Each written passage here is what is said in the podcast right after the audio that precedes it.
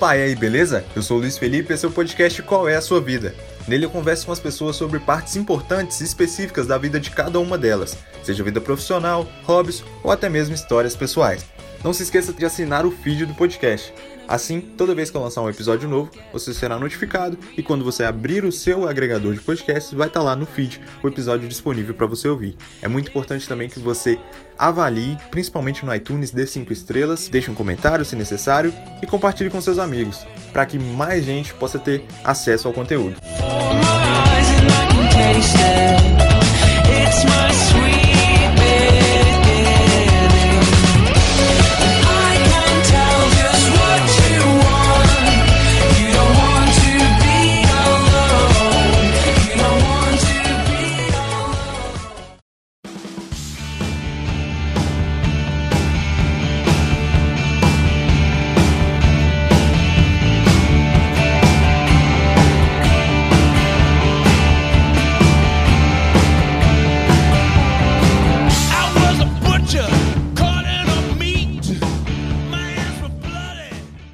Começando mais uma edição do Qual é a Sua Vida, e hoje eu tenho o prazer de receber um dos caras que eu mais admiro na comunicação nacional, Ricardo Bugarelli. Seja bem-vindo, Buga.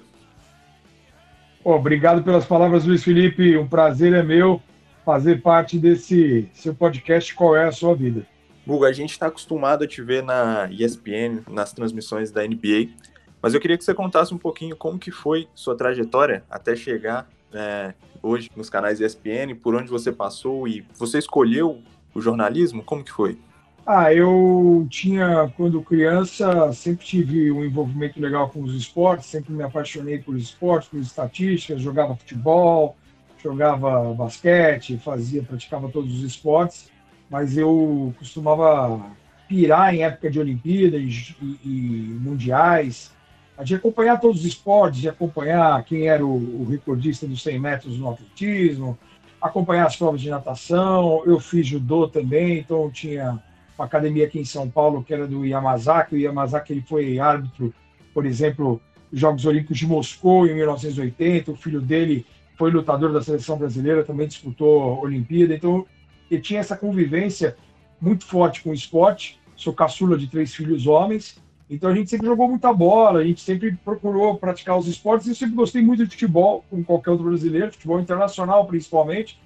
Sempre Sim. fui muito fanático pelo Liverpool desde os anos 80, tanto que naquele Mundial, que, aquele Intercontinental que disputou contra o Flamengo, em que o Nunes e o Zico, os dois arrebentaram, eu já torcia para o Liverpool, meu primeiro futebol de botão foi do Liverpool, então eu tinha um carinho muito grande pelo futebol internacional, por ser sobrenome italiano e influência do meu pai, torcia bastante para a Juventus também, da Itália. É, então, eu sempre tive muita ligação com o esporte e apostava em loteria esportiva com, os meus, com meu pai no final de semana e sempre estudava aqueles jornaizinhos e ah, vai ter um o Osasuna e Real Madrid, ah, o Osasuna e Pamplona é forte, vem de três vitórias ou não perde a tantos jogos e sempre coletando essas informações, sempre me apaixonei por esse tipo de informação. E aí, é... mas eu achava isso como um hobby, Luiz. Eu não achava que ia trabalhar com isso.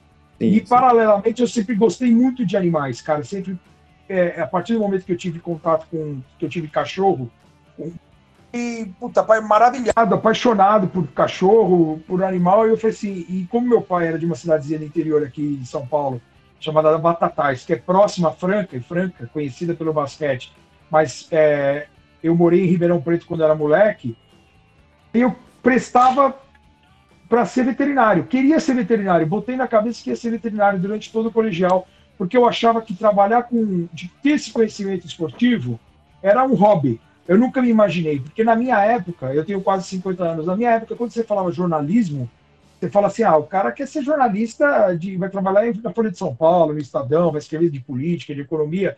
Eu não vi essa possibilidade de trabalhar com o esporte sendo jornalista, de ser comentarista, narrador, repórter ou algo do gênero.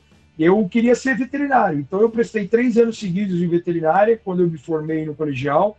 Fiquei na lista de espera numa das, num dos anos em Jaboticabal, que era a Unesp, porque também Sim. a faculdade na época era muito caro. E eu aí acabei optando desistir, cara, porque eu fiquei na lista de espera, era muito difícil para entrar. E, e, consequentemente, assim, junto, no final do, do, do, do, colegial, eu tive um amigo, o Terence Paiva, é mineiro, e fanático de futebol, família também fanática de futebol. E ele tinha entrado, durante todo o colegial, ele me encheu o saco para eu fazer jornalismo esportivo, para eu fazer rádio e televisão, para eu fazer alguma coisa em relação a comentário, a narração, a reportagem de esporte. Pelo conhecimento que eu tinha, pela facilidade que eu tinha de decorar, de, de lembrar dos fatos, de escalações e coisa e tal.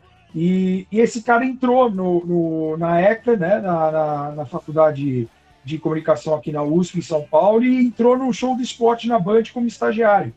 Então, passado alguns anos eu tinha prestado veterinário e não tinha entrado, esse cara, eu reencontrei esse cara e falei, pô, o que, que precisa fazer para entrar tal? Porque de tanto que ele me, me, me, me encheu o saco, entre aspas, né? De me perturbou, eu acabei prestando rádio e TV na FAAP, acabei fazendo a faculdade, acabei entrando no show do esporte é, como estagiário e daí começou a minha vida, isso em 95, no final de 94, início de 95, com o jornalismo esportivo. Ah, sim, bacana. Show do esporte em qual canal mesmo? Na Band, é, no, no, meio dos anos 90, eu fiz nove meses de estágio na Band, e aí é, ia ter um corte na Bandeirantes no final do ano, eles não iam contratar. E é, naquela época era assim, para quem é de São Paulo, que está te ouvindo, é, eu morava é, num bairro chamado Moema, que era bem distante do Morumbi, onde ficava a TV Bandeirantes, e era bem distante pro, da FAAP, que ficava próximo ao estádio do Pacaembu. Era, coincidentemente, um era perto do estádio do Morumbi, o outro perto do Pacaembu, e eu morava num outro bairro. E o deslocamento, cara, não tinha metrô em todos os lugares, é, o deslocamento era, era bem complicado, o trânsito em São Paulo já era complicado, então eu perdia muito tempo fazendo esse deslocamento de um lugar para o outro.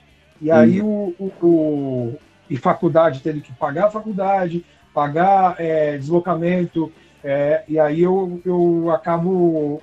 É, e como não ia ter a perspectiva de contratação, porque a Band ia fazer um corte, é, a, eles iam mudar um pouco a, a cara da, da TV, porque a, a, a, Band nessa época, no início dos anos 90, até 96, 97, até 98, assim, ela foi chamada do canal do esporte. Bandeirantes, o canal do esporte. Por quê? Porque o esporte dominava realmente.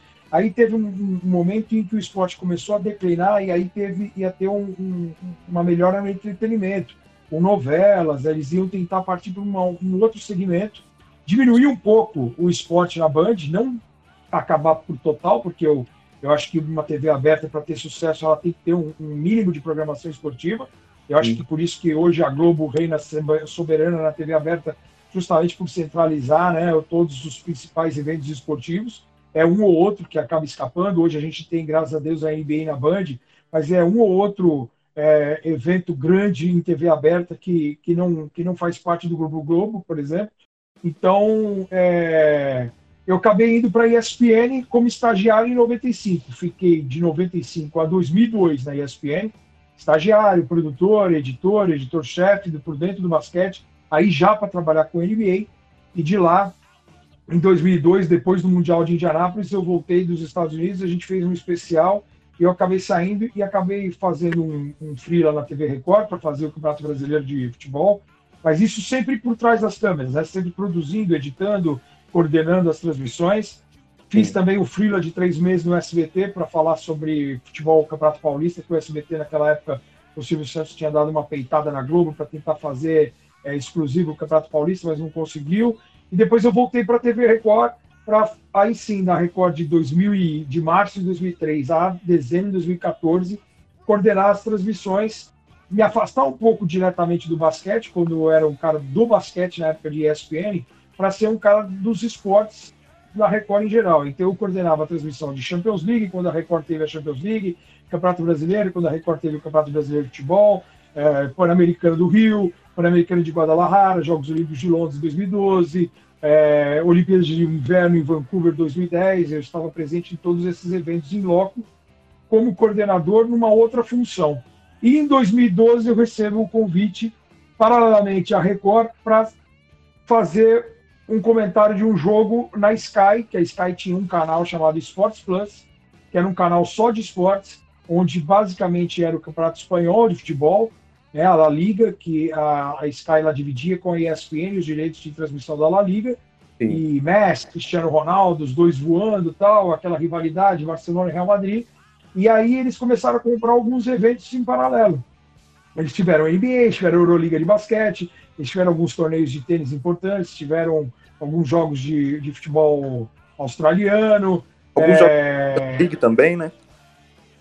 Jogos da Champions League, eu cheguei a comentar jogos da Champions League lá também, porque dali, como, como era uma equipe mais restrita, eu cheguei para comentar a NBA basicamente, depois Euroliga, mas aí a oportunidade que teve de comentar é, Champions League como eu também coordenava as transmissões de Champions League na Record, e eles tinham esse conhecimento de que eu tinha coordenado as transmissões, e também tinham conhecimento de futebol, porque eu nunca deixei, nunca me afastei totalmente do futebol, eles me convidaram para ser um comentarista ali do, do, do, da Champions League, até porque aproveitar que, ah, já que o Buga já faz parte do time, vão aproveitá-lo e também como futebol. Então eu, eu, tive o prazer também de comentar algumas, algumas partidas da Champions League, muitas, na verdade, durante duas, duas temporadas, foi, foi muito prazeroso, mas sempre com o, o foco direcionado principalmente para a NBA e para a Euroliga de basquete, que é o principal torneio de clubes da Europa.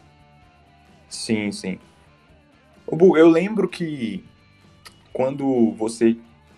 Não, não, vou, vou recapitular a pergunta que eu vou deixar essa para depois. Eu vou te perguntar da sua saída do Sports Plus, mas eu vou deixar para depois.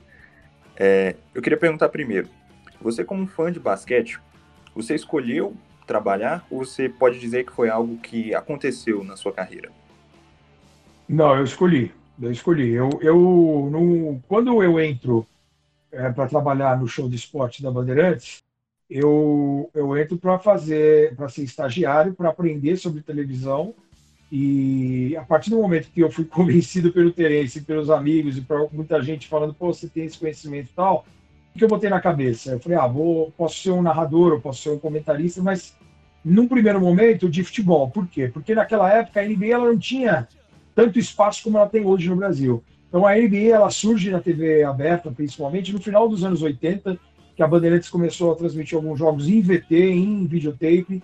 Né? Então eram jogos é, específicos, alguns jogos do Michael Jordan, alguns jogos do Los Angeles Lakers por conta do Luciano do Vale, que era torcedor dos Lakers. Alguns jogos, eu lembro que o Atlanta Hawks passava bastante por conta do Dominic Wilkes, que era um cara é, plasticamente legal de se assistir, era o The Roman Highlight Film, o cara dos highlights, desenterradas, isso sempre chama atenção. Se chama atenção hoje em 2020, imagina em 1988, 89. Então uhum. eu, eu começo a acompanhar a NBA dia a dia em 88 me apaixonei pelo basquete, assim, sempre gostei de basquete, porque o meu primeiro contato com basquete profissional, Luiz, foi no início dos anos 80, num Mundial que teve aqui no Ibirapuera. Então, era um Mundial em que o Ciro tinha sido campeão no final dos anos 70, detinha o título e enfrentou o Real Madrid aqui no Ibirapuera e acabou sendo derrotado. O Real Madrid, que era uma das grandes potências e é o maior vencedor da história do basquetebol europeu, da Euroliga, o Real Madrid era muito forte e eu tive a oportunidade de ver o Real Madrid jogar contra a Universidade de Clemson, dos Estados Unidos, aqui em Ibirapuera, na primeira fase.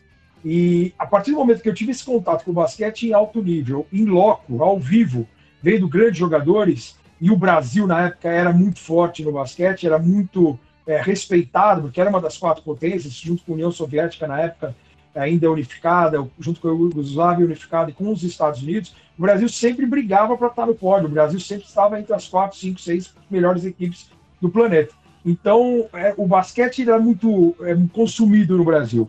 Então, eu ia ao ginásio do Ibirapuera ver os jogos é, de basquete, torcida, o ginásio lotado, torcida incentivando, e acompanhar também o feminino, com Paula e Hortência, foram duas grandes referências para mim, para me, fazer me apaixonar pelo esporte.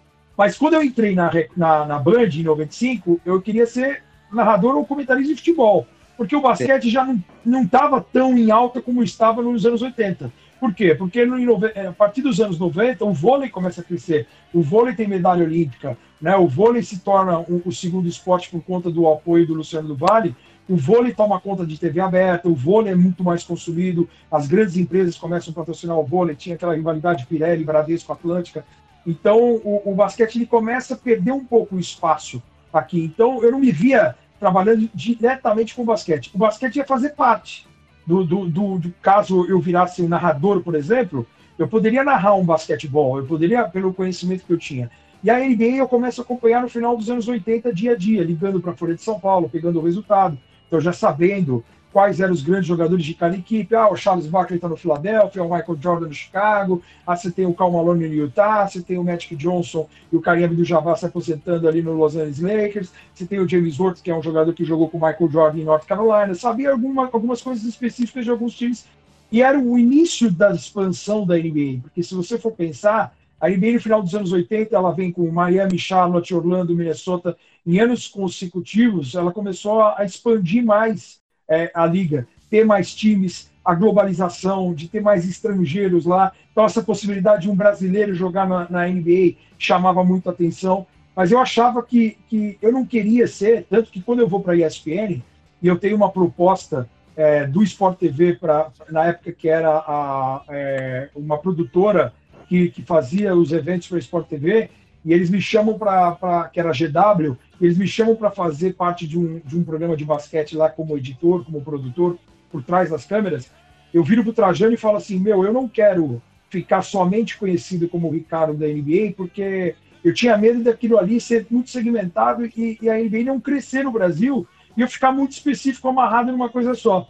E eu falei para o Trajano: se você me der oportunidade no futebol no mundo, para falar de futebol internacional, de escrever de futebol internacional, de trabalhar com futebol internacional, eu fico aqui na ESPN. E ele foi lá e me bancou.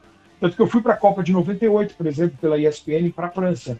Então eu acabei ficando na ESPN justamente para poder juntar, continuar trabalhando com basquete como eu trabalhei. Eu fui para três All-Stars, fui para o Mundial de Indianápolis, ligados ao basquete, sendo o cara do basquete, entre aspas, mas não deixando o foco de, por exemplo, de poder ter uma oportunidade de ir para um US Open de tênis, de poder ir para um Mundial da Copa do Mundo da França em 98, que eu tinha o sonho de ir para uma Copa, de fazer alguns outros eventos importantes ligados aos esportes. A, a de poder ir em Jogos Olímpicos, que eu tive a oportunidade de ir em Londres, já pela Record, eu não consegui ir pela ESPN, mas eu fui pela Record em Londres, de a Pan-Americano de Guadalajara, como eu fui pela Record, eu não consegui ir pela ESPN. Então, de, de, eu nunca quis ficar centralizado no esporte. Agora, hoje, com a NBA sendo consumida diariamente por todo mundo, a gente tem basquete hoje da NBA todos os dias, ou na TV aberta ou na fechada. Você tem o streaming muito forte com o League Pass, você tem as transmissões online. Então, hoje, eu não, eu não, não me importo. Eu até faço questão de ser um cara especializado em NBA. Você fala assim, Buga, você poderia comentar um campeonato espanhol, um campeonato inglês de futebol? Você acompanha? Acompanho bastante. Com a Champions League? Acompanho bastante. Mas é o que você quer hoje? Não, não é. Hoje eu quero comentar basquetebol. Hoje eu quero comentar NBB, NBA, é, Euroliga, é, campeonatos europeus de seleção, amistosos da seleção brasileira, Jogos Olímpicos, Mundiais. Hoje eu quero ser. É, você viu como que muda, né? Hoje eu quero ser o Buga do basquete.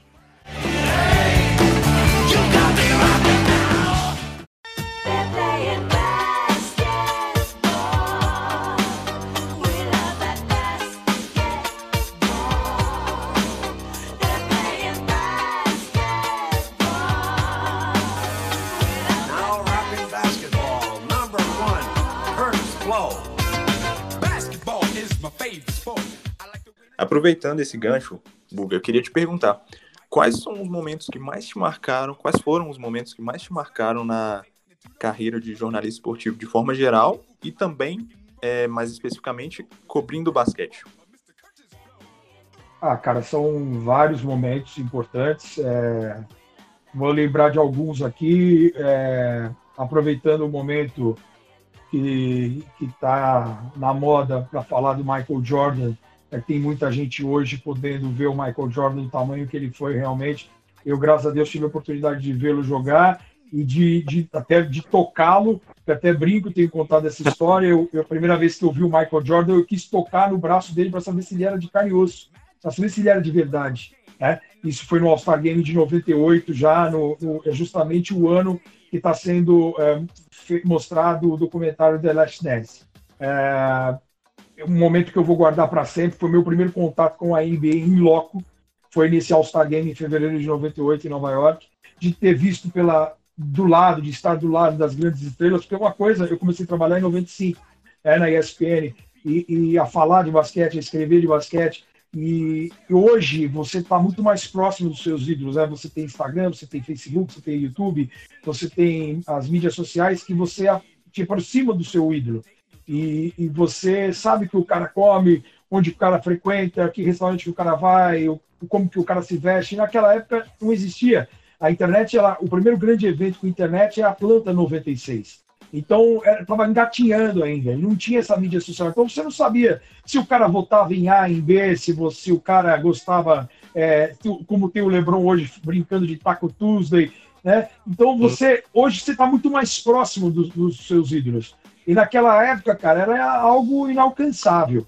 E em 98, quando eu tive o contato, o Larry Bird, por exemplo, já tinha parado, mas ele era o técnico da seleção do leste, ele era o técnico do Indiana Pacers, de ver o Larry Bird do teu lado, de ver um Clyde Drexler, que é uma das referências por eu ser Portland, de você ver uma Cynthia Cooper, que era uma excepcional jogadora, depois jogou no Brasil, foi tetracampeã da WNBA, foi companheira da Janete no Houston Comets. Você vê Michael Jordan do seu lado, você vê eh, Tim Duncan, você vê Cal Malone, você vê Kevin Garnett, você começa Kobe Bryant começando, você ter esse. saber que você está no mesmo ambiente que os caras, que o cara está do seu lado, que você pode entrevistar o cara numa, numa zona mista ou numa, numa coletiva, é algo, cara, que eu vou. A emoção que eu senti naquela sexta-feira pré-All-Star Game é algo indescritível.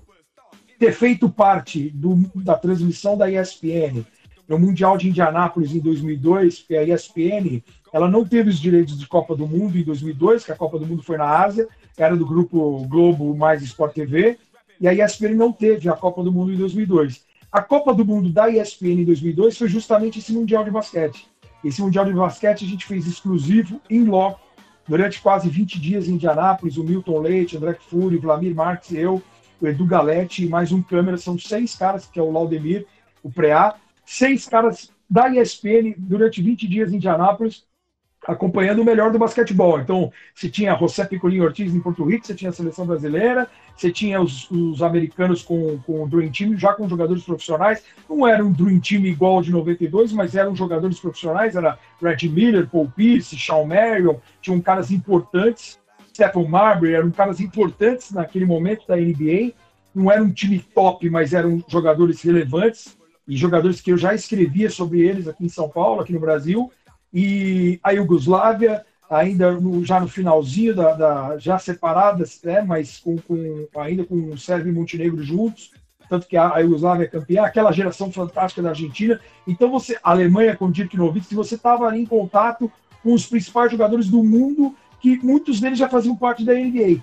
Então, e você vê a história lá, quando os Estados Unidos perdem pela primeira vez com os profissionais, que eles perdem para a Argentina, depois eles perdem para a Iugoslávia, e os Estados Unidos é, sucumbem mais uma vez em Indianápolis, que já tinham perdido em 87 com o Brasil, PAN, e mais uma vez eles fazem um evento em Indianápolis e perdem em Indianápolis, acho que eles nunca mais vão jogar em Indianápolis com a seleção americana, né? E, e, e, é, e é, algo muito. Eu, eu, eu, até nesse dia eu estava com o Milton Leite no, no, na, na, nas cadeiras lá do Consigo Field House, eu falei, Milton, nós estamos é, presenciando a história, cara. A história está aqui na, diante dos nossos olhos a seleção americana perdendo para a Argentina e, e, e, ter feito aquele Mundial em loco. Não ter participado, porque eu não era comentarista, é, mas de ter sentado ao lado do Vlamir e do Milton durante a transmissão, e do André Fury durante a transmissão, de Argentina e, e Sérvia, na final, em loco, num ginásio. Uma, é uma final de Mundial, cara, e, e do esporte que eu mais amo. Então, para mim, é a minha Copa do Mundo. E era a Copa do Mundo da ESPN já que a ESPN não teve os direitos da Copa lá no, no Japão e na, na Coreia. Então, acho que foi um momento também muito importante como produtor como editor, coordenador, como editor-chefe. Como comentarista, cara, tem vários jogos assim que, que, que me chamam a atenção. Acho que o, o, o, primeiro jogo meu no Sports Plus, que é um Oklahoma e Atlanta, um sábado à noite, é, é muito emocionante. Cara, eu, eu saio de lá, meu, feliz da vida, é, emocionado realmente de, de ter realizado esse sonho de ter, de ter sido comentarista de uma partida de basquete. Uh, tem uma bola do Vince Carter contra o San Antonio, um Dallas e San Antonio, que é um at the buzzer que eu choro no ar, porque eu, eu tenho o Vince Carter como meus grandes ídolos e ele mata uma bola importante não só para ele, importante para o time, e você fazer parte dessa transmissão é um momento emocionante porque o basquete te proporciona isso, né? Quantas vezes você não viu que o jogo acabou e a bola está no ar e ainda está em condição de, de, de, mudar o, panorama de um jogo e você fazer parte de uma transmissão dessa é algo é, muito, muito importante. É, eu tive, tem, fiz parte ao lado do Maurício Bonato numa final, fiz várias finais é, como comentarista da Euroliga na, no Sports Plus, mas a primeira é muito marcante, é o Real Madrid Olympiacos, porque eu, eu saio da ESPN no ano que a ESPN pega a Euroliga. Então eu, eu me senti assim, é, não traído, mas eu fiz muito esforço para a ESPN comprar a Euroliga e no ano que eles compram a Euroliga, eles eu produzo toda a final, Final Four em Bolonha, que é uma final entre Panathinaikos e Kinder Bolonha, e no, e no mesmo ano eu acabo saindo da ESPN. Então, isso me deixou bem chateado e eu tive a oportunidade de trabalhar com a Euroliga porque eu amo basquetebol. A NBA ela é fantástica, maravilhosa, ela é apaixonante, mas a minha paixão maior é pelo basquete em si. É, o basquetebol está acima da NBA, está acima de, dos campeonatos é o esporte que, que dita a, a, a, minha paixão. E ter feito parte desse Real Madrid Olympiacos, um jogo muito legal de se ver, uma atmosfera no basquetebol europeu diferente, uh, uma reviravolta. O Real Madrid ganhou muito bem o primeiro quarto e o Olympiacos vira. O Olympiacos já tinha conseguido uma virada histórica contra o CSK no ano anterior. Então, aquilo também me deixou muito feliz. A minha estreia na ESPN também é muito feliz, é, é, é, muito prazerosa, porque é um jogo de europeu, é um Sérvia e Espanha, ao lado do Everaldo, do Agra. O, o Everaldo, a gente tinha uma, uma, uma, um respeito muito, sem nunca ter trabalhado um com o outro, porque a gente tem uma amiga em comum, que é a madrinha do Maurício, que é meu segundo filho, que é muito amiga dele, ela falava de mim para ele, falava dele para mim, e a gente parecia que se conhecia antes mesmo de, se, de trabalhar juntos. E foi um, foi um momento muito importante. Meu primeiro jogo com o Nardini também é muito importante, porque o Nardini é um, é um irmão que eu tenho, que o jornalismo me deu, é um cara que me ajudou demais a, a estar onde eu estou. E, cara, eu tento é, fazer os jogos, é, todos eles da mesma maneira, com a mesma emoção, com a mesma entrega, como se fosse uma estreia, eu sinto aquele frio na barriga, aquela importância. Pode ser um jogo de primeira rodada, pode ser um jogo 5, 7 de final. Eu, eu me emociono bastante, cara. Eu, eu, eu tento entrar ao máximo no jogo. Jogos em loco no NBB, as finais do NBB em loco também foram, foram muito legais. Sim, sim. Você falou dessa emoção nas transmissões. É isso que eu queria te perguntar agora. Você, como um fã de basquete, também é um privilégio. Eu imagino que seja um privilégio, né? Trabalhar com isso, cobrindo isso. E qual que é a sua preparação? É muito mais fácil, né? Eu imagino é, cobrir, estudar o basquete, é, amando o esporte, amando o que faz, né? Ah, sem dúvida. É, isso até eu brinquei ontem, tive uma live é, com o pessoal da Nova Liga Amadora, eu falei, porque o meu, o meu pai sempre falou isso. Ele falou assim, cara, se você for fazer com amor, tente fazer sempre com amor. É, se você fizer com tudo que você se propor a fazer, se você fizer com amor, você vai ter sucesso. Eu procuro encarar dessa maneira. E aí facilita, obviamente, o fato de você amar o que, o que faz, é, ter essa ligação com o basquete, consumir o basquete diariamente, e acho que isso é importante. Cara, eu, eu costumo falar, eu sou um privilegiado, porque hoje eu faço o que eu amo. Eu acho que não tem melhor. O, o meu pai também falava: você quer ser lixeiro, você vai ser lixeiro. Procure ser o melhor no que você gosta de fazer. Então, hoje, eu procurei ser. Eu tive oportunidade de retornar, é, e financeiramente, por exemplo, eu ganhava muito mais antes por trás das câmeras do que hoje à frente das câmeras. Eu tive muitas oportunidades de retornar como produtor, como editor, como coordenador, mas hoje eu escolhi ser comentarista de basquete, porque é o que me dá mais prazer. É o que me faz sair da cama, sentar num, numa escrivaninha ou sentar à frente do computador e estudar, consumir, ver imagens, ver jogos, ver estatísticas, estudar para os jogos, seja ele for de NBA, NBB, de um campeonato amador, de um Júnior NBA que eu já comentei, de um campeonato escolar que eu já comentei. Eu não tenho, eu não tenho essa separação. Eu vou tratar todos os eventos é, com a, com a, da mesma maneira. É óbvio que na NBA a riqueza de informações é muito mais ampla. Você tem acesso a páginas oficiais dos times, a twitters de jornalistas que seguem os times nos Estados Unidos, você tem páginas específicas de estatísticas, coisa e tal. Aqui no Brasil ainda estamos gatinhando em algumas coisas, mas muita coisa, se você quiser fuçar, procurar, quiser se, se esforçar, né, se dedicar, ter comprometimento, você consegue realizar é, a melhor maneira possível. E se você quiser você usar a sua profissão como jornalista, você vai pegar o telefone você vai ligar para o técnico A, B ou C para saber do time, para saber informações. Caso você queira realmente fazer um trabalho digno, decente, já que você tem o poder do microfone nas suas mãos. Então hoje eu posso falar, eu sou privilegiado porque eu trabalho com o que eu mais gosto de fazer, que é comentar jogos de basquete.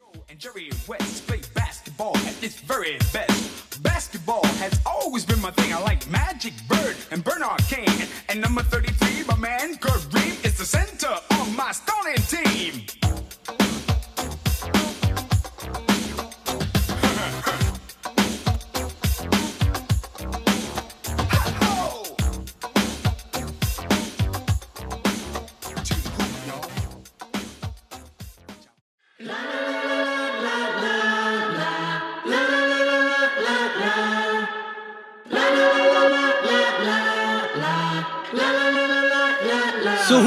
To say life is that life is good? And I bet whoever said it never walked up in my hood. So I wish you would, and maybe you should. You should discover what is missing since you misunderstood. Buga, eu lembro quando o Sports Plus é, ele tinha acabado. Me perdoa se eu falar alguma bobagem, pode até me corrigir. É, mas eu lembro que eu estava no Twitter e começou uma movimentação muito grande do pessoal querendo é, subir uma hashtag para a ESPN te chamar. O pessoal marcou horário para fazer o tuitaço lá e tudo mais. E você pode contar para a gente, surtiu efeito e qual foi a importância dessas pessoas que se movimentaram para você estar tá na ESPN hoje? Cara, eu, eu, eu fui pego de surpresa, eu estava num grupo de WhatsApp, é, a gente já sabia que o Sports Plus, que o Sport TV tinha entrado e, e tinha conseguido o pacote que o, Sports Plus tinha de NBA. O Sports Plus, para quem não teve oportunidade, o Sports Plus fazia cinco jogos ao vivo por semana de NBA.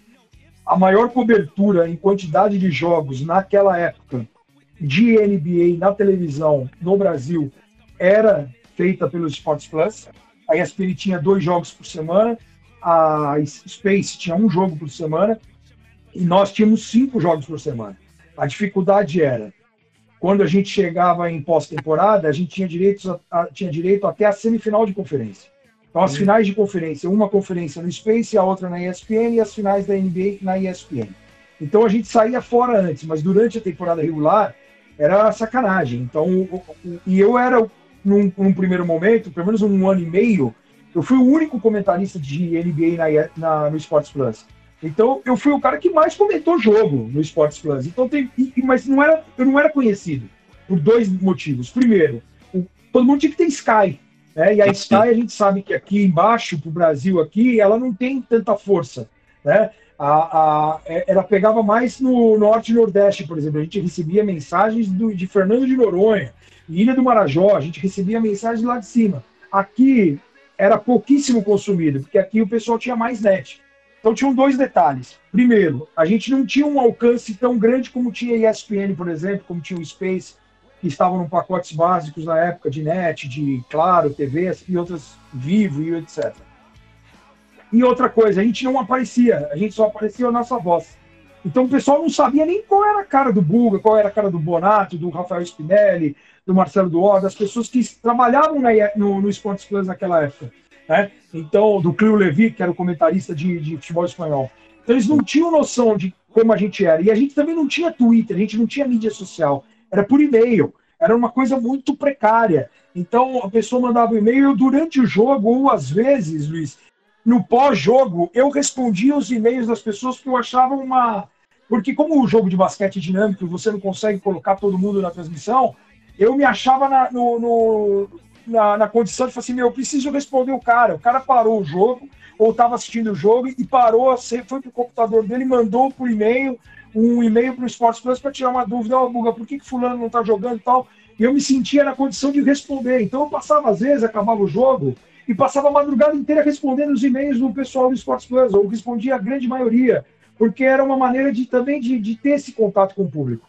Uhum. Cara, e eu, eu fui pego de surpresa, porque eu fazia parte de um grupo de WhatsApp, e aí algumas pessoas ligadas ao basquete, um grupo criado até pelo Cícero Melo, que é um repórter da ESPN, ele tinha vários amigos que consumiam basquete lá no Rio de Janeiro, e acabou me colocando, colocou o Agra, o Everaldo, o Nardini, algumas pessoas que falavam de basquete, o Jorge de Sá, do Sport TV, começou a colocar algumas pessoas que falavam de basquete, Danilo Castro da Band, alguns jogadores, você tinha Olivinha, você tinha Guilherme Giovanni, você tinha alguns caras, é, o Bruno Lohance da Globo, Marcelo Correia da Globo, alguns outros jornalistas de alguns meios de comunicação que falavam e consumiam basquete. Alguns caras de outros perfis, né? O Luiz Araújo, por exemplo, do Triple Double, que é um grande amigo, um grande parceiro.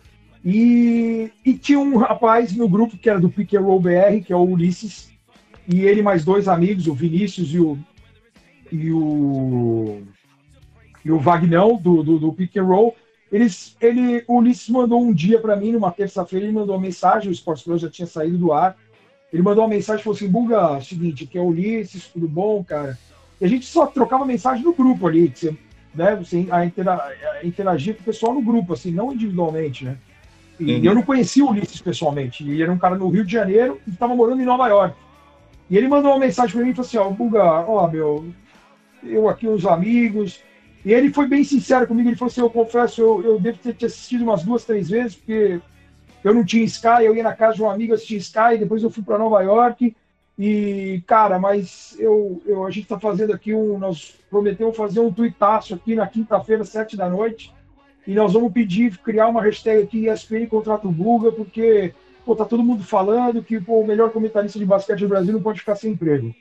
Eu tomei um susto, cara. Agradeci o cara. Falei, pô, Ulisses, que isso, obrigado. Ele falou assim: eu tô te mandando um texto para você aprovar, tudo bem. Você não tá falando com ninguém, com o Sport TV, com o ESPN, você tá conversando com alguém, tudo bem a gente fazer esse tuitaço com o seu nome. Falei, cara, eu, eu me senti lisonjeado, cara, fiquei feliz assim, fui pego de surpresa. Falei, cara, pode fazer, sem problema. Isso na terça-feira. Eu lembro que eu estava na cozinha falando com ele no celular e Desliguei o celular, ainda falei com a minha esposa, falei, pô, os caras tão, querem fazer um negócio. Ela falou, pô, que legal. E eu não tinha dimensão do que era, né? Uhum. Aí na quinta-feira eu fui, tanto que eu fui no cinema com os meus filhos, com a minha então esposa, e aí o, o eu tinha esquecido, cara, juro, tinha esquecido, não, não tava nessa expectativa. E de Twitter, e eu também não movimentava muito o Twitter, porque no, no Sports Plus não tinha tanto. É, a gente não tinha mensagem no Twitter, a gente dava o nosso Twitter no ar mas a gente não, não aparecia o nome. O cara tinha que. Ah, arroba Bulgarelli 1971, o cara tinha que lembrar, decorar, escrever Bulgarelli certo, né, saber se era 71 ou 1971. Então não, não, não era tão fácil assim. Eu não tinha tantos seguidores assim para ter essa comoção, né? E, cara, e aí, quando foi por volta de umas 8 da noite, eu liguei o celular, a gente tinha ido, já tinha terminado o filme, eu liguei o celular porque eu saí do cinema, e aí eu vi que o, começou a bombar, cara, de mensagem, e Twitter, e Twitter, e, e, e, eu não tinha Instagram na época, e meu, começou a bombar mensagem de WhatsApp. Eu lembro que eu recebi uma mensagem do Nardiri, uma mensagem de um outro amigo, dos caras falando assim, você tá ouvindo isso aí, tal, não sei o quê, papapá, papapá. Cara, e aquilo é, começou a me deixar de um, um jeito meio avoado, porque eram muitas pessoas que eu nem sabia que elas sabiam que eu existia, entendeu? Uhum. E, cara, era uma e meia da manhã, eu tava recebendo mensagem ainda. Eu lembro que eu sentei assim na frente do computador para poder ver as mensagens, porque eu sempre fui um cara que, que, tinha gente falando mal, tinha gente falando bem, tinha gente repercutindo, torcendo a favor, torcendo, falando, brincando, fazendo aquele, aquela artezinha do Chico Buarque triste, NBA sem o Bulga, Chico Buarque feliz, NBA com o Bulga, e aquilo lá começou me. Pô, mostrei Cara, eu chegou uma hora que eu comecei a chorar, cara, de emoção, porque você via que era mensagem do Brasil inteiro, um, de, de, ler caras assim, ó, oh, eu não conheço, mas se fulano tá falando, é, o cara é bom. De começou, começaram a marcar alguns chefes, alguns caras que tinham trabalhado comigo na ESPN. É, o negócio começou a repercutir de um jeito, cara. E eu lembro que o meu filho mais velho, o Luciano, ele, ele na hora que ele foi dormir, ele passou pela sala e ele me viu chorando, cara. Ele falou, papai, por que você está chorando? Eu falei, cara, porque o papai descobriu hoje que tem muita gente que ama ele, cara. E ele me abraçou, me deu boa noite, cara, e, e eu fiz um, uma mensagem, eu tenho até hoje a mensagem é, num Word. Luiz, eu não é demagogia, não é sacanagem, cara. O, a emoção que eu senti, cara, sim, quando sim. eu escrevi esse texto, cara, uma e meia da manhã, na sexta-feira, foi a mesma emoção que eu senti quando nasceu o Luciano e quando nasceu o Maurício, cara. Parecia que eu tinha nascido naquele momento, cara. É, foi algo que eu me emociono até hoje de falar, porque é, por, por, por, por alguma coisa da vida, cara, no dia seguinte é, eu estava indo para Ribeirão Preto, eu ia para Ribeirão Preto, que era uma festa de formatura de 20 anos de formatura da, da, da minha ex-esposa, e eu estou indo para Ribeirão, toco o telefone no celular, é o Reginaldo da ESPN, o, o cara fala assim, Buga, tudo bom? Como que você tá, meu? Eu falei, tudo bem. Ele falou, cara, tô, quero que você saiba que eu tô te ligando, mas não tem nada a ver com o que aconteceu ontem no Twitter. Eu falei, falou, Regi, sem problema, esquenta não, cara. E eu falei, eles juram que não, cara. Eu duvido que não. Porque foi um, um estardalhaço, foi algo que eu não lembro de ter visto. Uh, de uma comunidade de basquete. De, meu, e para mostrar, cara, é, o quanto era forte o Sports Plus, o quanto ele era visto, mas as pessoas não tinham noção. E, Sim. cara, é, foi engraçado que no final daquele dia, naquele final de semana, eu acabo. Foi o começo da minha separação como marido e mulher, e de quase 20 anos juntos. Então, quer dizer, acho que foi uma. Deus fez de um jeito, cara, para é, me cobrir algo que ia acontecer em breve, que era eu me afastar dos meus filhos, entendeu? Então, por isso que eu tenho esse sentimento ainda mais forte e eu guardo com carinho, puta, ainda mais forte esse essa sexta essa quinta para sexta-feira ali que foi algo é, espetacular, cara. Uma carga de, emo de emoções muito grande, né? Eu lembro que até perfis pequenos, porque eu tinha eu estava acompanhando o basquete há pouco tempo e eu lembro que até perfis menores, assim, com poucos seguidores, começaram a levantar a tag também. Também foi algo muito bonito mesmo. É, eu recebi muitas mensagens via Facebook, cara. É, é, eu, eu, eu tenho o costume de aceitar as pessoas no Facebook, por exemplo, e como o Facebook é uma coisa muito particular, você, pelo menos no início, você hoje você quase não usa Facebook, mas no, no, início você postava fotos do seu filho, da sua família, da sua mãe, é um almoço em família, alguma coisa assim. Eu coloquei na cabeça que eu só aceitaria ser amigo meu no Facebook pessoas que eu conhecesse ao vivo. Sim. Eu conheci você, Luiz Felipe, por exemplo. A gente se trombou em BH, nós fomos, se encontramos no jogo do Minas Tênis Clube lá em BH. Pô, Buga, sou Luiz Felipe, tudo bem? Eu trabalho em tal lugar, eu sou jornalista, tal, tal, tal, tal, tal, tal. Você me adiciona no Facebook, eu sei quem é você, eu sei que você existe, que você não é fake, que você é de verdade, e a gente teve um contato, você foi legal comigo, eu fui legal com você, você me aceita, você me manda mensagem no Facebook para ser meu amigo, eu vou lá e aceito. As pessoas, porque senão, cara, primeiro, eu não, eu, não, eu não quero abrir a minha vida, por exemplo, eu não quero mostrar o que o meu filho faz, ou o que o meu filho deixa de fazer, o que a minha mãe está doente, para as pessoas que não são do meu convívio. Né? Eu tenho que ter essa liberdade, essa, né, essa privacidade, eu tenho que me resguardar, entre aspas. Então, e naquela época, no começo, não tinha esse negócio de, ah, vou criar uma página. Eu também não me achava ah, eu não vou me achar o, o Bam Bam Bam para ter uma página de fanpage do Bulga. Não, cara, eu não tenho esse ego, entendeu? Eu não tenho essa preocupação. nunca tive e nunca vou ter.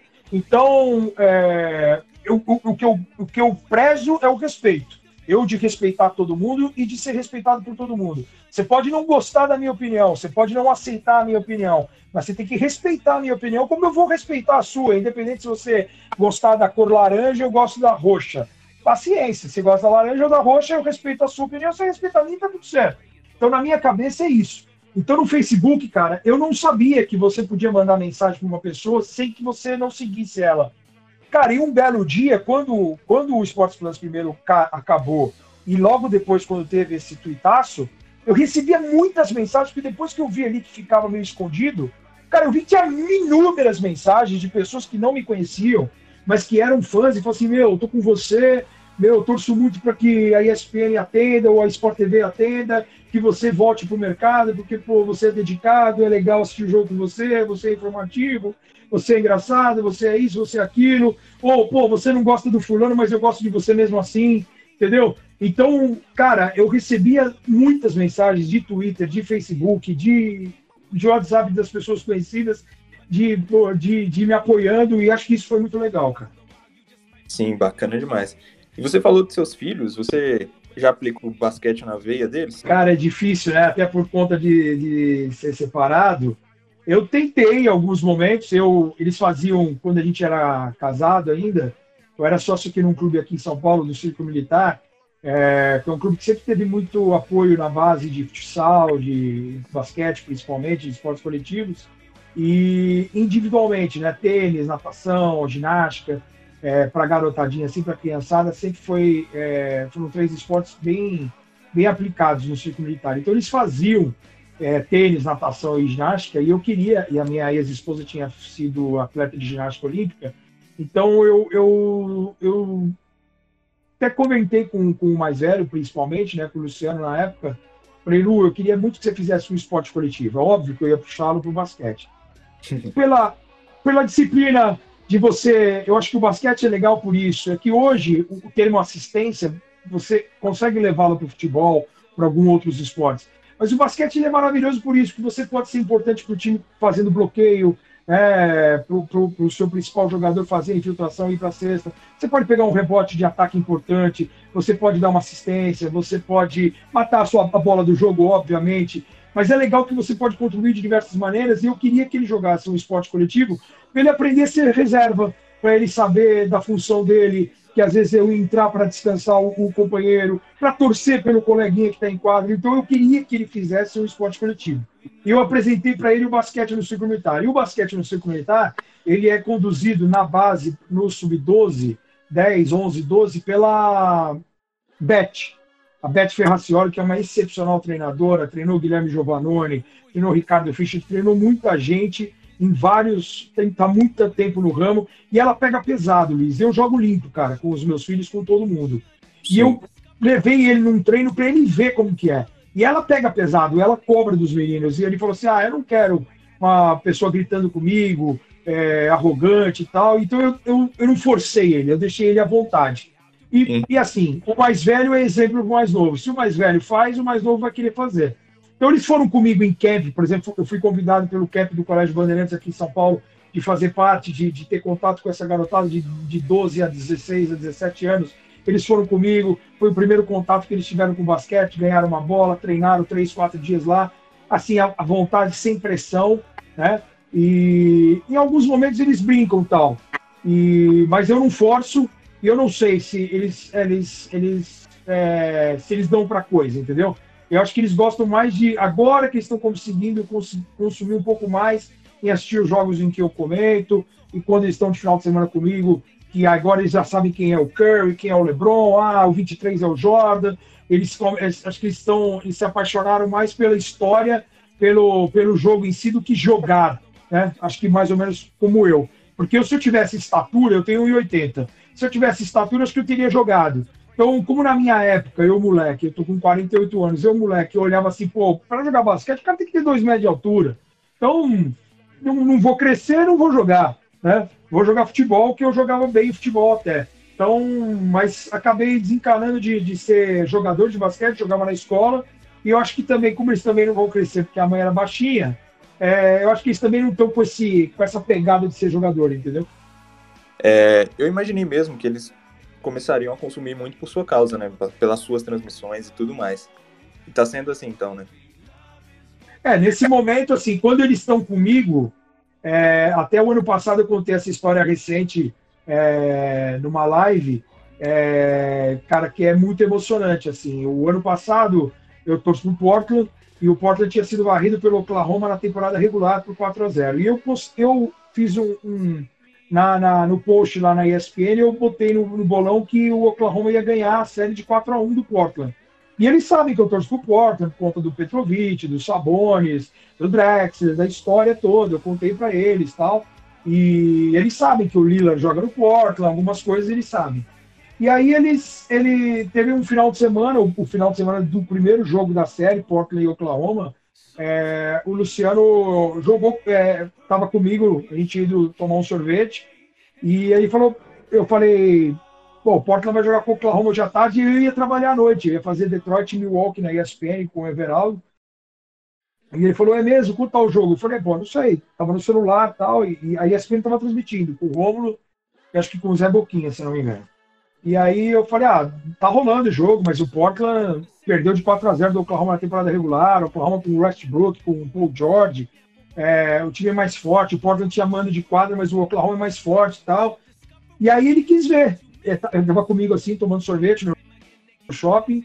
Eu falei, ah, vê aí quanto tá o jogo. Foi a primeira vez assim que eu que partiu dele, entendeu? De ele querer ver o jogo. E, e aí o Portland tava ganhando eu fui pegar uma pipoca, eu lembro que eu fui pegar uma pipoca, e quando eu voltei, cara, ele, eu falei, aí, não tá? Aí ele tava com o celular na mão, ele virou para mim e falou assim, ó, estamos ganhando por 15, 18, 19 pontos, alguma coisa do gênero. Uhum. Cara, quando ele falou estamos, ou seja, estamos o nosso time, né? Uhum. Estamos no plural, estamos Portland. Eu tô torcendo pro Portland, que é o time do meu pai, cara. Isso aí já mexeu comigo porque eu não esperava. E eu não esperava, né? Ele falar desse jeito e tal. E eu falei, ele falou, pô, mas você falou que ia ser difícil. Eu falei, cara, é difícil, o Oklahoma é muito forte e tal, não sei o quê. E eu não gosto de assistir os jogos em playoff do Portland quando eu não estou trabalhando, cara. Porque eu fico muito nervoso, puta, eu sinto muito o jogo. É... e aí eu desliguei o celular e falei, ah, vamos, eu, eu tinha que ir pra ESPN mesmo. E eu falei, ah, vamos pra. Vamos, vamos... Eu tinha que levá-los lá para casa da, da, da, da, mãe, né? E, e tinha que ir pra ESPN. E aí fui para a ESPN, o Portland acabou ganhando aquele primeiro jogo. Cara, eu, eu só pedi para Deus, falei assim, ó, oh, meu, porra, podia, a gente podia ganhar hoje mesmo, né, cara? Porque foi a primeira vez que eu vi o, o, o Luciano torcendo pro Portland, o Maurício também ali do lado dele, porque é aquilo que eu te falei, o, o que o mais velho faz, o mais novo puxa, né? E a diferença deles é de um ano e onze meses, né? O, o Luciano tem 12 e o Maurício tem 10 hoje. E aí eu lembro que o Portland ganhou num jogo muito apertado, o, Maurice Harkless e o Amino, acho que mataram bolas importantes na reta final do jogo. Acho que a diferença terminou ali em 3, 4, 5 pontos. E, e eu lembro de, de ter ligado para ele cinco minutos antes de entrar no ar, que eu ia fazer Detroit Milwaukee, para falar: Ó, oh, meu, Portland ganhou tal. E eu lembro que ele, a felicidade dele, cara, e, e só de ele ter falado, pô, eu falei que a gente ia ganhar e não sei o quê, cara, foi, foi emocionante assim. Também foi um momento que não faz parte de uma transmissão, mas é ligado ao basquete, em que eu chorei muito, cara, pelo telefone e eu fiz chorar um cara que estava do meu lado. O cara começou a chorar só de me ver chorando, falando com o meu filho. Então, foi um negócio assim que eu, eu vou guardar para sempre, cara. E foi legal assim, porque o Portland acabou ganhando a série de 4 a 1 com aquela bola do Lillard no último segundo, eu quase tomei uma multa do prédio que eu dei um puta berro duas da manhã e os caras ficaram loucos. Não Depois tá... o, Portland ganhou do, o Portland ganhou do Denver na série de sete jogos. E, e, a partir daquele momento que o Portland começou a ganhar, toda vez que eles falavam comigo no telefone, no WhatsApp, ou com, vinham, vinham para minha casa, eles falavam: e aí, como está o Portland? Eles não viam na casa deles, porque eles não têm TV a cabo na casa deles, mas assim, como, como foi o Portland? Ah, tá ganhando da série do Denver de 3 a 2 Ah, tá perdendo de 3 a 2 Ah, tá ganhando de 2 a 1 Ah, tá ganhando de entendeu? Então eles começaram a consumir mais, a se interessar mais. E aí o, o, o Maurício estava jogando um vídeo, um jogo no videogame que falava assim, é, você ganhava as figurinhas, é como se fosse, acho que o NBA Playground. Então falava assim, ah, pai, eu ganhei a figurinha tal do Boston, é um loiro de camisa 33. Eu falei, ah, Larry Bird. Ele falou assim, é esse mesmo. Pô, ele é bom na bola de três, tal, não sei o que. Eles começaram a, a pegar esses caras antigos e, e começaram a estudar mais, entendeu? Então foi Sim. muito engraçado, cara, a consumir um jogo do videogame com o pai comentarista, com o Portland bem nos playoffs, eles consumiram mais a NBA naquele período. Foi, foi muito legal.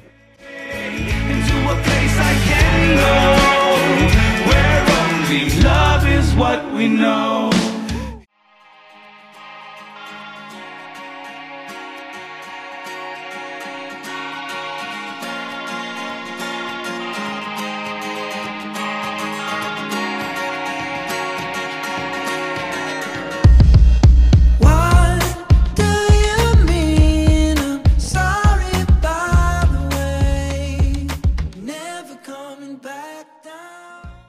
eu queria saber quais é, dicas, quais recomendações, assim, a partir da sua experiência também, que você dá para quem quer ser um jornalista, um comentarista esportivo é, de basquete ou também de outros esportes. Cara, dedicação ao máximo, ler bastante, é, é, correr atrás da, da, informação, ser contundente na sua, na sua opinião, é, não achar e ter certeza, acho que isso é fundamental, é, se preparar muito bem para todos os jogos, hoje com a internet todo mundo tem a, a é, é, condição de ir atrás da informação, então eu lembro que antigamente se você falasse alguma coisa é, que você tinha dúvida, algumas pessoas pensavam, ah, o cara, o cara falou isso tal, tá valendo.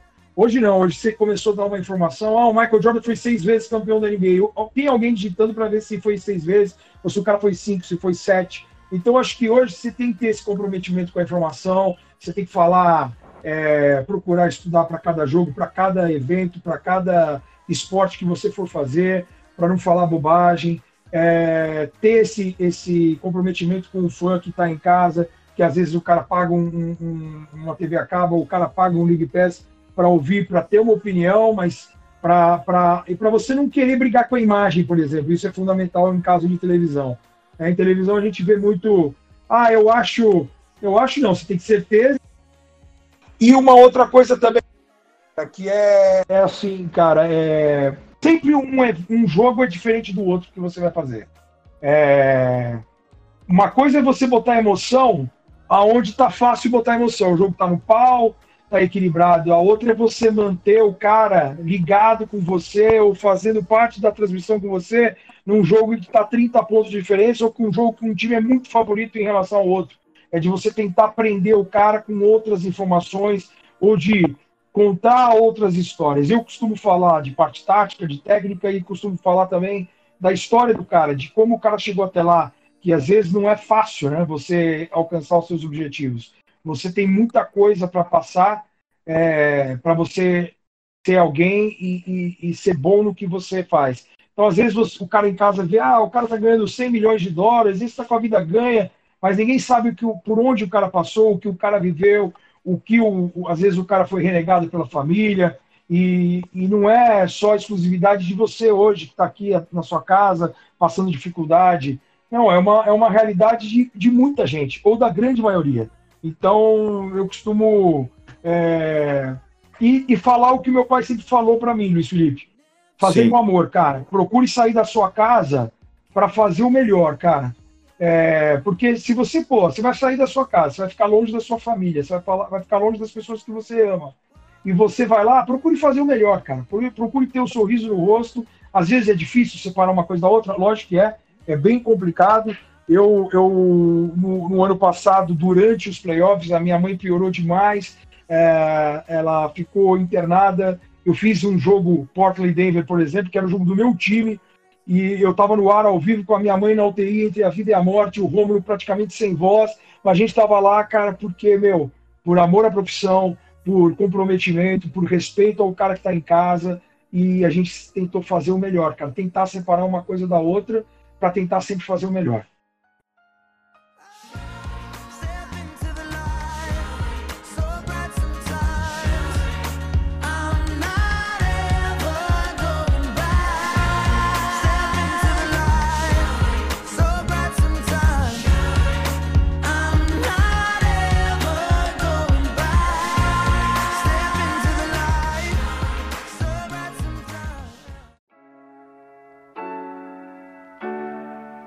Money ain't no to me. No, no, no, no to me.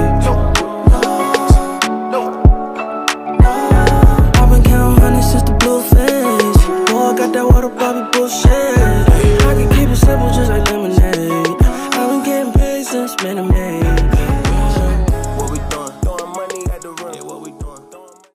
Guga, vamos fazer um ping-pong agora sobre basquete.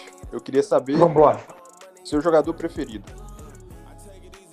da história. Cara, meu jogador. É, meu jogador preferido de basquetebol, eu tenho dois, na verdade. São dois caras que estão no mesmo nível, na mesma época.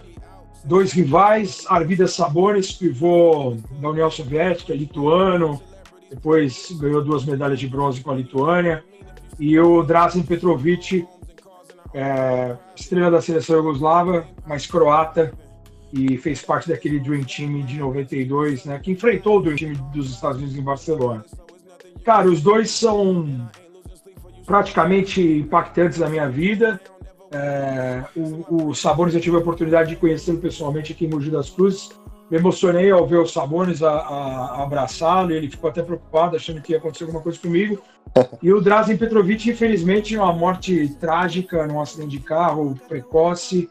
Eu não tive a oportunidade de conhecê-lo. Eu acho que se tivesse que escolher um só, eu acho que eu escolheria o Drazen pela pelo saudosismo aí, porque todo mundo não teve a oportunidade de ver o tamanho que ele foi, né? E o Sabonis conseguiu jogar na NBA depois dos 30 anos, mas foi uma lenda tanto quanto o Petrovic. Acho que são os dois caras mais impactantes. Em relação à NBA, uh, ah, se tivesse que escolher um só, eu tenho três caras que eu gosto muito: o Dominic Wilkins, o Vince Carter e o Michael Jordan. Você fala, pô, mas você torce pro Portland. É, o Portland tem o Drexler e tal, mas é, acho que os três caras individualmente me marcaram muito, esses três. O Carter, eu tive a oportunidade de ver um jogo determinante dele lá em North Carolina contra no final de semana em 98, lá nos Estados Unidos, foi justamente o final de semana das estrelas.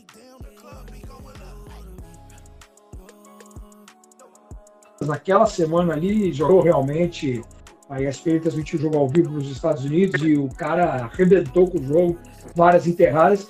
Mas o Dominic Wilkins, como eu comecei a acompanhar a NBA no final dos anos 80, era o cara que duelava com o Jordan, é o cara que era o, o responsável pelas enterradas fantásticas, jogadas né, é, perfeitas e, e, só de imaginar que é um cara que duelava com o Jordan, que já era nesse final dos anos 80 o melhor jogador da liga, Jordan já era o melhor defensor, já era MVP, já era cestinha, e o Dominico Wilkins, ele, ele foi muito importante, cara. Então, eu acho que é o, é o, é o cara que, que me fez, quando fala NBA, a minha referência maior é o Dominico Wilkins. Que é francês, né? Não deixa de ser um outro estrangeiro, entre aspas, né? O Petrovic sabores no basquetebol geral e mais um estrangeiro quando é o assunto NBA. Sim, sim. Seu jogador preferido da atualidade? Cara, não tem como fugir do LeBron James, cara. Eu acho que o LeBron ele é o segundo maior jogador que eu vi jogar, só tá atrás do Jordan. É, eu acho que é um dos caras mais completos que eu vi, evoluiu muito nos últimos anos, principalmente como pessoa, como líder, é, o amadurecimento, e o cara tá jogando em alto nível ainda aos 35 anos, líder de assistências, é, ele ainda tem é, chamado muita atenção você para para ver o, o, o, LeBron James, que sabe que ele pode fazer algo diferente ainda com 35 anos. Então é um cara que eu, que eu que quando, mesmo que eu não esteja na, na escala, mas tem um jogo do, do LeBron na televisão, eu paro para vê-lo. É, tem outros caras aí do futuro, eu gosto do Luca Doncic, acho que é um moleque muito promissor, tem tudo para ser o maior estrangeiro da história. Ele e o Yannis Antetokounmpo, que, que é o atual MVP da liga e, e acaba brigando para ser MVP novamente. São dois jovens aí, o Doncic mais jovem ainda, dois caras, curiosamente, mais dois estrangeiros, né? É, mostra o, o, poder do basquetebol, a globalização da NBA. Isso também acho que é importante sim. destacar. Sim, sim. Um dia eu me fiz essa pergunta, como eu sou um, um torcedor do Houston Rockets, sou fã do James Harden, James Harden me fez me apaixonar pelo basquete ainda mais. É, eu me perguntava se ele seria MVP um dia, até que ele foi em 2017. E aí, o Lillard vai ser MVP um dia? Não, acho que não. Acho que está cada vez mais difícil é, a competitividade. Acho que é uma, um momento. É, o cara, para ser na posição do Lillard, armador e MVP, como foi o Westbrook, por exemplo, ele teve que ter média de triple-double. O Lillard não vai ter isso. Esses, esses números tão importantes tão significativos e, e como a campanha também pesa, é, eu acho pouco provável que o Lillard um dia seja MVP. Eu acho que ele vai estar sempre na conversa, porque individualmente ele é um cara muito, muito importante na liga. Para mim, ele já é o maior jogador da história da franquia Portland, mesmo não chegando em final é, de NBA, como chegou o Drexler, por exemplo, como não teve título, como o Bill Walton teve, a única conquista lá nos anos 70.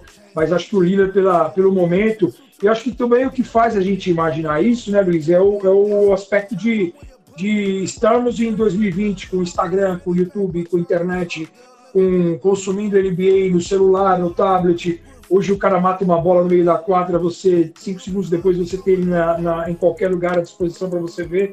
E antigamente, o, o, Michael Jordan, o próprio Akin Olajuwon, que é, para mim, a maior estrela do seu time, de coração, é um cara que fazia coisas absurdas e a gente não, não tem é, muita noção. As pessoas que não viveram na época não têm muita noção do tamanho que foi o Akin Olajuwon, por exemplo. Então, e eles estão podendo ver agora o Michael Jordan nesse The Last Dance. Eu acho que o Lillard, até pelo fator YouTube, Instagram, mídias sociais, Twitter, o Lillard tende a ser o maior da história do Portland caso ele permaneça lá, pelo menos por mais alguns anos. Você acha que ele vai levantar um caneco um dia? Pode ser até por outra franquia. Gostaria, cara. Pelo Porto eu acho pouco provável. Sou bem sincero, sou bem crítico e sou torcedor, óbvio. Gostaria, lógico.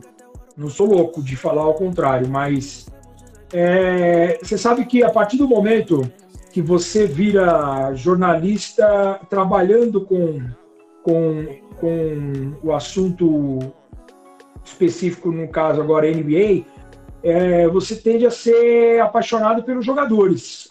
Você esquece um pouco a franquia. Então, por exemplo, o Lamarcus Aldridge, quando saiu do Portland, eu até postei no Twitter na época, eu toparia ele ir para qualquer franquia que fosse o San Antonio Spurs. Qualquer outra eu não ia gostar, porque eu sabia que ele ia tentar ir, tentar para um lugar melhor para ser campeão. Uma franquia consolidada, uma franquia com, com pensamento, com espírito campeão, com peças importantes, com um ótimo treinador, o melhor da história, na minha opinião. Então, é, eu só aceitaria dele sair para ser campeão e no San Antonio, que é uma. Porque em outro lugar eu acho que ele não encaixaria. Em San Antonio ele até demorou para encaixar, ele é um excepcional jogador e torço por ele, cara. Como eu vou torcer por Lillard um dia se ele sair de Portland para ser campeão, como eu torci pro Drexler. Sair naquele momento, eu torcia por ele porque Sim. importa no momento de rebuild, de, de reconstrução, e ele indo para Houston, se juntar ao Olajuwon, que tinha sido companheiro dele no universitário, ele tinha grande chance de, de conseguir um anel de campeão, e foi o que aconteceu. Então, eu fiquei muito feliz. É óbvio que eu gostaria de ele ser campeão no Portland, mas o fato do Drexler ter sido campeão pelo Houston Rockets da maneira como foi e ao lado do Olajuwon, eu acho que tem um peso legal. E aí a, a gente começa a trabalhar com isso eu começo a ficar fã dos jogadores. Então é difícil falar assim, Buga, quem é o cara que você gosta do Denver? Ah, eu gosto do Jokic. Aí do Atlanta. Ah, eu gosto do John Collins. E do Então você acaba se apaixonando por alguns jogadores. Tanto que eu tenho algumas, algumas estrelas assim, é, de segundo plano. Mitch Richmond, é, Larry Johnson, Sean Kemp, Isaiah Ryder. São caras que não alcançaram o estrelato pleno da NBA, foram All-Stars em alguns dias, em alguns momentos, mas são caras assim que me chamavam muita atenção pela entrega, pelo estilo de jogo, me agradava. Então você acaba é, virando fã dos jogadores e não do time. É óbvio que eu vou torcer sempre pro Portland, vou querer sempre o melhor pro meu time. Mas sou bem pé no chão em relação à, conquista e ao sucesso da minha franquia. Sim, sim, isso é muito interessante porque parece que a NBA caminha, né, por esse lado de jogadores cada vez mais estrelas, né? As pessoas conhecem pelos lances, pelos vídeos, e um retrato disso é que muita gente no Brasil tem camisa do Curry, mas nem sabe às vezes é, que time que ele joga, se ele foi MVP, se ele foi campeão. Isso é muito interessante como a NBA está globalizando seus ídolos individualmente, né? Sem dúvida, né? E é, é, por um lado é muito legal porque ajuda a fomentar o basquete de alguma maneira. E, e por outro lado é preocupante, por exemplo, quando eu, a gente, eu tenho muito contato com basquetebol de base aqui em São Paulo e de você ver um garoto de 12, 13 anos tendo como referência Curry, LeBron, Kawhi, Durant, Anthony Davis. Eu acho que você tem que ter esses caras em mente, mas não pode tê-los como referência, porque é uma outra realidade, é um outro mundo a NBA. Eu costumo dizer até que é, uma, é um outro esporte, porque são regras diferentes em relação ao basquetebol FIBA, é, de tempo, de marcação de falta, de, de posicionamento. Então, regras diferentes. Eu acho que você tem que ter, saber que existe, mas não pode ter, ó, oh, vou querer ser o Curry, eu vou querer ser o Harden, eu vou querer fazer, imitar o que o cara faz. É óbvio que a gente tende a imitar o melhor. o Kobe Bryant foi um excepcional jogador e ele imitou o melhor, que era o Michael Jordan. Agora é diferente, a realidade dele é outra. O cara, ele passou do high school direto para NBA, mas ele poderia ter jogado no universitário, o aprendizado dele é diferente, fundamento para ele é tratado de uma maneira diferente do que a nossa. Então a nossa, a gente tem que ter, é isso que eu lamento nesse momento no cenário brasileiro, é de você perder as referências aqui no Brasil. Né? De você não ter. É, nós passamos várias gerações as pessoas querendo ser o Oscar, sendo o pontuador. Mas o basquete não é só pontuar. O basquete é defender, o basquete é pegar rebote, é dar assistência, jogar coletivamente. O próprio nome diz, né? National Basketball Association, é uma associação, não é uma individualidade. Então eu acho que é, é muito disso, cara. A gente precisa ter esses caras em mente, sim, mas não, ele, não, não tê-los como referência apenas. A gente tem que ter, tentar buscar ter referências aqui no Brasil. E por muitos anos a gente teve Paulo e Hortência no feminino e elas foram até referência para o masculino, porque eu fui ao Ibirapuera ver vários jogos da Paula da Hortência, a rivalidade Piracicaba Presidente Prudente, depois Piracicaba e Sorocaba, e, e, era muito legal de ver a competitividade, a qualidade individual e as duas grandes jogadoras. E elas só não são apontadas como a 1 e a 2 do mundo porque elas não são americanas porque elas não tiveram tantas conquistas coletivamente. Se elas tivessem três títulos mundiais, três Olimpíadas, certamente elas estariam. Certamente daria para cravar que elas seriam as duas entre as três melhores jogadoras de todos os tempos. Sim, sim. Jogador da NBA atual que você convidaria para um churrasco? Putz, cara. Ah, tem uns caras malucos aí, né? Esse o, o Patrick Beverly do, do Los Angeles Clippers é um maluco, Zé Pequeno. O Nikola Jokic parece ser um, um, um bonachão, um cara gente boa. O próprio Luca Doncic, né? até na entrevista que ele deu ali naquele especial com os estrangeiros do Dallas, o Maximilian Kleber e com o Boban Marjanovic, ele falou do Pelé, ele falou que se espelha nos melhores. É, eu acho que seriam caras interessantes, assim, o Doncic, o próprio Antetokounmpo pela história de vida, é, perdeu o pai recentemente, mas acabou de ser pai, é, é um cara família, cuidando dos irmãos, tem toda a história de, de ser uma família nigeriana que foi para a Europa, para a Grécia, e o cara que jogou segunda divisão da Grécia e aparece como um expoente, um, um futuro da NBA. Eu acho que existem vários caras. Não tem como não deixar de chamar o Damian Lillard, que é o maior jogador da minha franquia. Eu acho que seria legal demais tê-lo num churrasco. É difícil escolher um cara só, né, Mel? Porque tem, sim, sim. tem muitas particularidades de você ser o cara, ser bonachão como Jokic, é, de ser um, um, um, cara família como Yannis, de, de ter o Lillard que é a paixão clubística, de você ter um LeBron James, que é o mau impacto que você tem um LeBron. Poxa, o LeBron tá no churrasco do Buga, que isso? O cara é história, né? Não tem como, né? Então, eu acho que só, só de imaginar a cena já dá pra de ficar maluco mesmo, né? de não Sim. acreditar, né? Ô, Buga, eu queria agradecer o tempo que você tirou para conversar, para bater esse papo sobre a sua carreira, sobre o basquete também. Foi um prazer conversar contigo. Mais uma vez, eu queria te parabenizar, cara, pela sua carreira, pelo seu trabalho e pela sua humildade como pessoa também. Que isso, Luiz. Eu que agradeço. Obrigado pelas palavras, pelo carinho. Estarei sempre à disposição. É, pô, sou, sou muito grato pelo público, por todos que me ajudaram a, a me colocar onde eu estou hoje, como comentarista dos canais ESPN, comentarista do NBA League Pass, comentarista de basquetebol. É, sou muito grato pelo carinho, pela atenção. É o mínimo que eu posso fazer é retribuir todo esse carinho, todo é, esse bate-papo é muito prazeroso. Não só falar de basquete, falar um pouco da minha família, falar do meu dia a dia. E obrigado mesmo, cara, pelo convite. Sucesso para você fica com Deus e o dia que eu for para BH pode ter certeza que a gente marca aquele encontro lá no, no ginásio do Minas para bater papo, para dar risada, para tirar foto, para te abraçar pessoalmente e te agradecer pelo carinho. Fica com Deus aí, tamo junto. Tamo junto.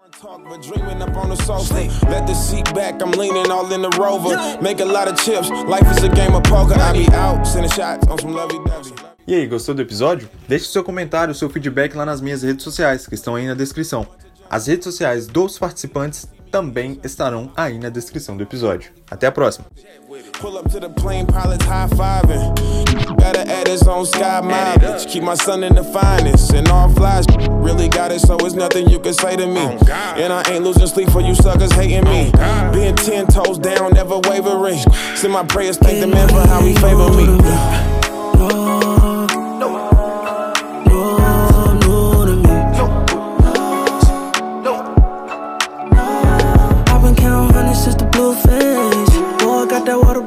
Bobby bullshit. I can keep it simple, just like lemonade. I've been getting paid since Minute Maid. Yeah. What we doing? Throwing money at the rim. Yeah, what we doing? Throwing money at the rim. Money Throwing ain't money at the rim. going Like, what we doing? Throwing money at the rim. What we doing? Throwing money at the rim. I pack light, driving straight up to the plane. Came from a Dodge Intrepid, scratches on the paint. We vacation at Beverly Hills State. Real street dude, be needing to get away. I'm still a thousand there, but baby, I rock with Dame. And but for the money in the streets, I had a name. So many tears of joy, I made it past the paint. Throwing money at the rim, but I brick coke.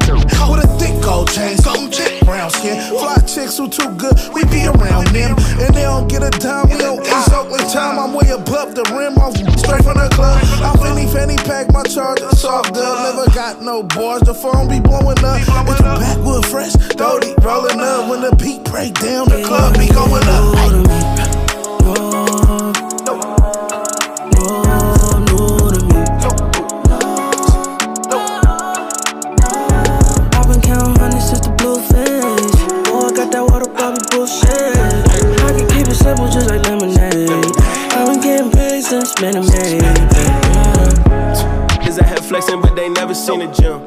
Never seen a gym. Always been ten toes down. When they came to L's, I took it to the chin. Took